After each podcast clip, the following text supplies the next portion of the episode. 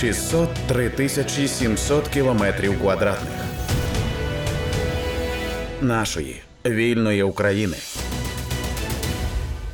Це подкасти на громадському радіо при мікрофоні Анастасія Багаліка. Наш гість Роман Пономаренко, воєнний історик, публіцист, кандидат історичних наук. Це розмова про те, якою є зараз ситуація на фронті і як вона може змінюватись найближчим часом. Стежимо уважно за повідомленнями і подіями на фронті. Я звернула увагу, що вчора почали е, пабліки активно завалювати повідомленнями про те, що росіяни нібито пішли в контрнаступ на запорізькому напрямку в районі Гуляйполя. Зараз же вже почали повідомляти, що е, спроба цього наступу провалилася. Чи могли б ви прокоментувати? Ну тут поки нема що особливо коментувати, бо якась адекватна інформація про цей контрнаступ не надходила. Тобто бої на запорізькому напрямку в районі Гуляйполя вони йдуть постійно, позиційні, не зупиняються, як то кажуть, не на день, і там сторони обмінюються обстрілами, там ударами, контратаками і так далі. От можливо, цього разу росіяни знову здійснили якусь контратаку, яку ми відбили. Тільки всього про який там путний контрнаступ наразі інформація не надходила. А взагалі сили в них для наступів є чи, чи ні? Зараз є, бо вони вивели з Херсонщини принаймні частку своїх ударних дивізій, підрядно-десантних частин, і ці частини вони тепер будуть зосереджувати в одному з секторів фронту для здійснення контрударів. Ну можливо, навіть на запорізькому напрямку. А е, всі кажуть про те, що цей сектор це очевидно, ну ймовірно, буде. Бахмут, Авдіївка і от все те, що вони вже давно намагаються захопити, і в них ніяк не виходить. Ну, складно сказати і зараз передбачити дії противника. Тобто на Донбасі сектор, про який ви згадали, він у нас достатньо потужно укріплений, і росіяни вже пролили чимало крові, щоб там трішки просунутись без якихось істотних результатів і далі. Я б ж таки звернув увагу на запорізький напрямок, бо це єдиний напрямок, який вже доволі в стабільному стані, тобто лінія фронту тут особливо вже доволі давно не змінюється. Е, росіяни постійно е, кричать про те, що Запоріжжя це окупований російський обласний центр. Ну після того як вони включили Запорізьку область до складу Росії в хворій уяві. І можливо після поразок на Харківщині і на Херсонщині спробують сам здійснити спробу контрнаступу для того, щоб отримати якийсь результат, захопити якийсь там кілька населених пунктів, щоб показати своїм внутрішньому споживачу, того що російська армія ще готова завдавати удари, що може атакувати і може там захоплювати нові території. Ну, Бо вони... на Донбасі таких в них не буде можливості. От Запорізький напрямок він саме от е, найбільш сприятливий для цього. Вони навіть е, свої провальні наступи на Донбасі е, намагаються своєму внутрішньому споживачу показати як як великі перемоги, але з, я от читала е, російські пабліки е, після їхнього відступу з Херсону, і е, якраз паралельно з цим росіяни намагались розкручувати тезу, що от вони там. Павлівку захопили, так? І навіть самі росіяни в пабліках чудово розуміють, наскільки це Е, два непорів... непорівнюваних е, е, взагалі дві непорівнювані ситуації, що ці території. Абсолютно не можна порівняти з відбитою росіян правобережною Херсонщиною. Ну, абсолютно не можна порівнювати. Там одне єдине село, яке перебуває, ну, знаходиться в незручному місці, то воно в низині. Наші війська зараз займають домінуючі висоти і обстрілюють постійно російські війська в Павлівці. Тобто, те, що вони її захопили, це жодним разом не покращило їхнє якесь оперативне становище і вважати це село компенсацію втрачену правобережжя Херсонщини і Херсон ну, взагалі смішно. Але а... так їм потрібно вигадати якусь перемогу. От вони вчепились в цю Павліку, переносяться з нею по інших, бо в них немає просто іншого що показати. Єдиний їх такий успіх досягнутий великою кров'ю, що от вони досягли за останній місяць. Все більше нічого нема. А, а от якщо взагалі оцінити з російського боку їхню оперативну ситуацію, я розумію, що вона скрізь різна, але давайте спробуємо а, коротко пояснити людям, які нас слухають, е, для росіян, де і як що складається. Ну, на всіх наразі на всіх ділянках фронту для них достатньо складне становище, бо ініціатива зберігається у збройних сил України. Якісна перевага, тобто по якості зброєнь, ми теж зберігаємо за собою завдяки західним ставкам, і практично на всіх фронтах ми завдаємо противнику достатньо відчутних втрат. Вони покладають величезні зусилля, щоб прорватися на Донбасі, щоб відсунути українські війська від Донецька, щоб взяти Бахмут. Але наразі ну, десь місцями там просуваються, як казали самі російські пропагандисти, по кілька сантиметрів на день.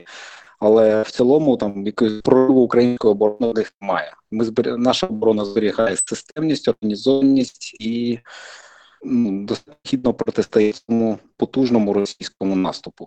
Зараз маємо розуміти, що буде зимова кампанія, і взимку росіяни традиційно спробують завдати якихось контрударів, можливо, навіть от на декількох напрямків. От для цього в них є ці частини сформовані з мобілізованих, які зараз там то проходять чи може вони вже на фронті.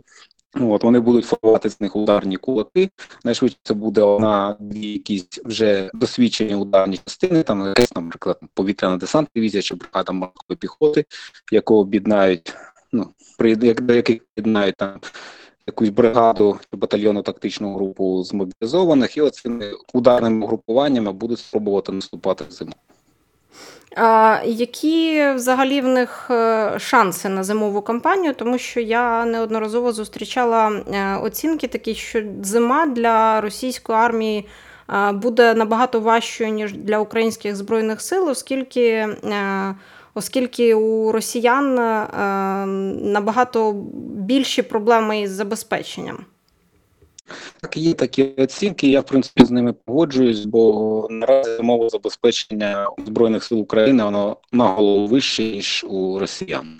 Це як і зимовий одяг, це як і різноманітні приладдя для введення бойових зимових умов. Зараз бачимо, що росіяни активно шукають можливість забезпечити свої свої війська зимовою уніформою. Тут звертаються і до Північної Кореї, і до Китаю, можливо, там деяких ще інших країн які зможуть швидко забезпечити постачання їхніх військ цим.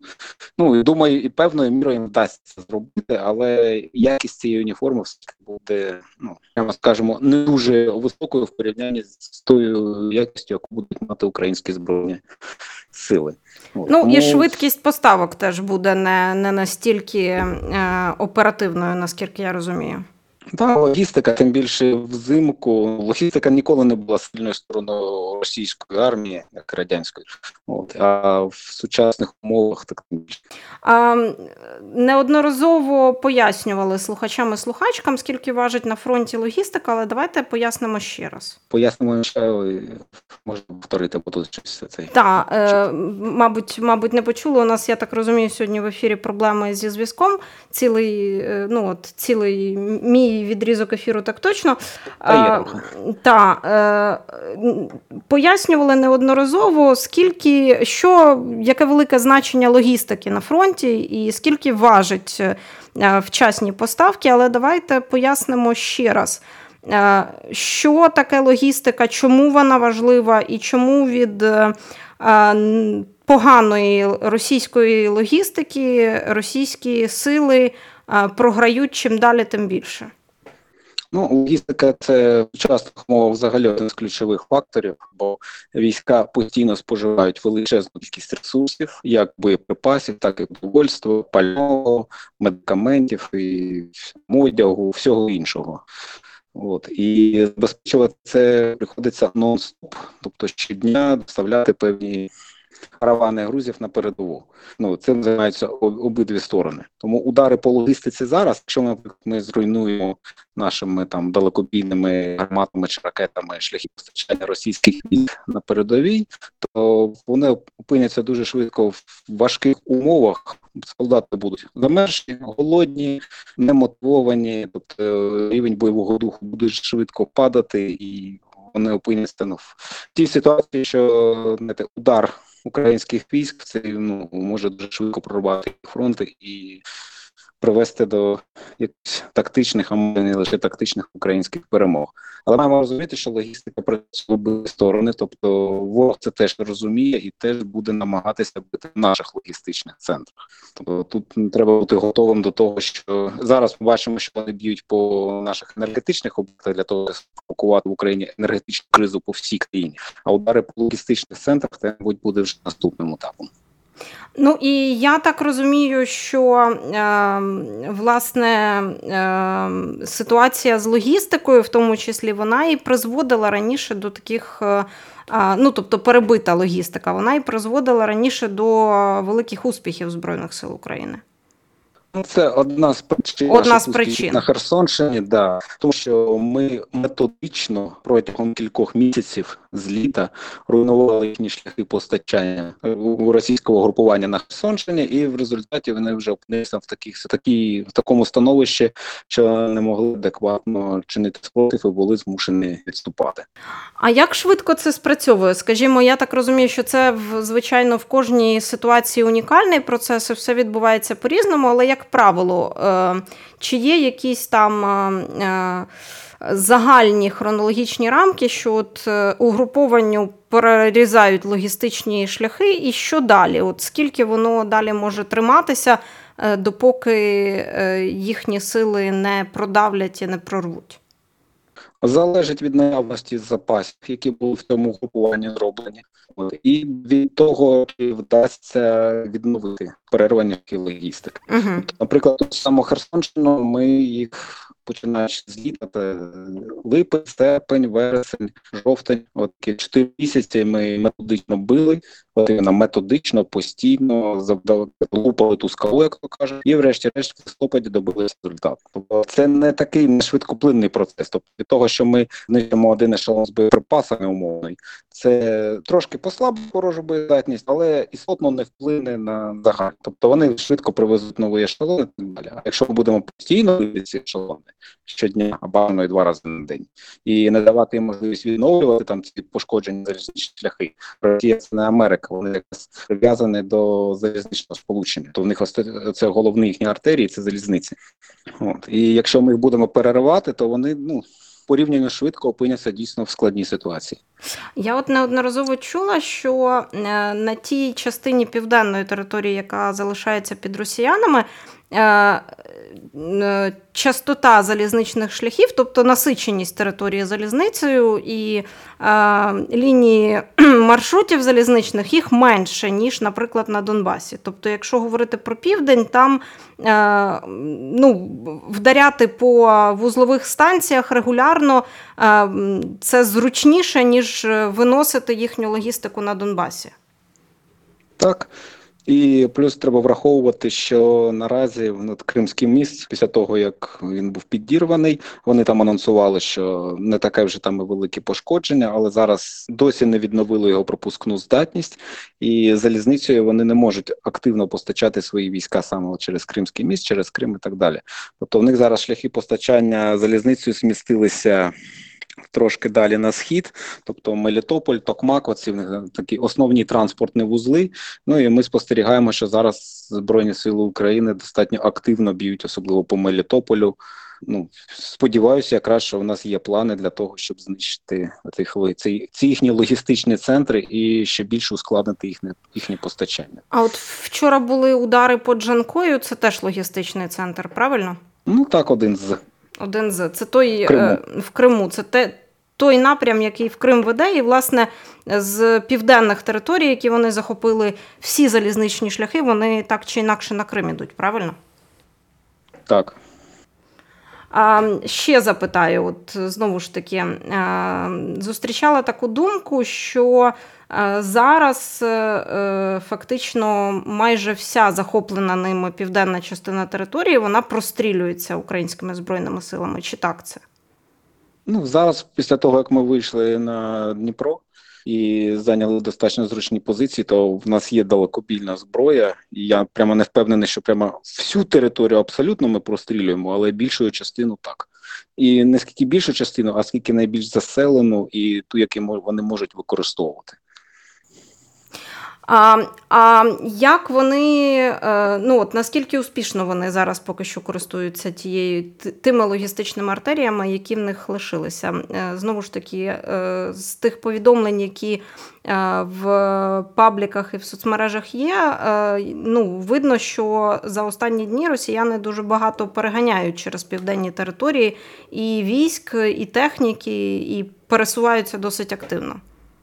Ну, вони перегруповують війська. Можливо, частку вони частку військ знімають з південного напрямку, перекидають або на Донбас, або в Запорізьку область. Там перегруповують склади з боєприпасами, там везуть туди, де очікуються найбільші бої. Тобто, так зараз вони логістично достатньо активно рухаються. Ну про це достатньо. Багато інформації. От. Наскільки вони успішні в тому, я наразі судити не берусь, бо не маю таких джерел. Їхні перегрупування, е, ну от е, е, я так розумію, що ну, із ваших слів, і з того, що я читала, що це не точно, що вони все ж таки будуть продовжувати тиснути на Донбасі. Хоча я зустрічала таку тезу, що там, підсиливши, наприклад, частинами з Херсонщини наступ на Бахмут, вони все ж таки можливо зможуть його взяти, витиснивши українські сили. Ну, теоретично це можливо, але чи є в тому доцільність? Бо на Донбасі ми маємо достатньо потужно укріплену лінію оборони, об яку росіяни вже пролили багато крові. Їм було доцільніше, як вони сподівалися ще на початку цієї війни, спробувати оточити наше угрупування, вийти їм в тили. Їм це не вдалося. Тоді ми їх зупинили зараз. І зараз, в принципі, по всій лінії фронту ми маємо достатньо потужні укріплення. От. Але на Донбасі маємо розуміти, що ці укріплення ще в два рази потужніші, бо багато з них там за 8 років операції об'єднаних mm-hmm. сил вони споруджувались. Да, і достатньо ну, в цих укріплених на цих позиціях ми можемо достатньо довго тривати е, триматися. Зараз вони там дійсно там під Авдіївкою в декількох напрямках вони там змогли прорватися і відтіснити наші війська. Але як я вже казав, системність нашої оборони зберігається і фронт не прорваний. Тобто, те, що вони там десь просунулися і захопили там якусь лінію окопів, це не значить, що все катастрофа і фронт зараз наш рухне. Ні, просто наші війська відійшли на наступну лінію оборони, і для росіян це починається знову: лобові штурми, витрачання ресурсів, боєприпасів, сидіння в мокрих холодних окопах. Вже пора року така не дуже сприяє окопній, окопній війні. Ну і так далі. Ну і маємо не забувати, що збройні сили України теж зараз воюють в достатньо складних погодних умовах. Ну і відповідно продовжувати їх підтримувати усіма можливими засобами. А а от ми ще з вами не встигли обговорити, але у нас ще є час обговорити ситуацію на Луганщині. Як там все наразі для росіян складається? Ми розуміємо, наскільки для нас важливо витіснити їх не тільки з сіл таких невеличких населених пунктів. На кордоні з Харківщиною, а й з великих міст. Чи вони за той час, поки там триває просування Збройних сил України, встигли їх якось укріпити чи ні, як ви вважаєте?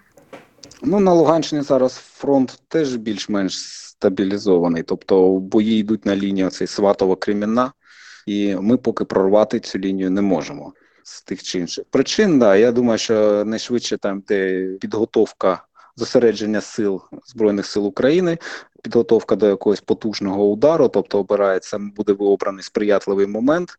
Ну а наразі там фронт стабіль, стабільний достатньо. Ну бої тривають щодня, тобто обидві там не те, що там стабільний фронт, там нічого не відбувається. Ні, там щодня гинуть солдати з обох боків, тобто бойові дії йдуть. Просто проблема в тому, що як Першу світову війну прорвати лінію оборони зараз ні в кого немає сил і ресурсів. І от той, хто виграє цю схватку за ресурси, опять же повертаємось до питання логістики, той і прорве фронт і доб'ється там якогось успіху.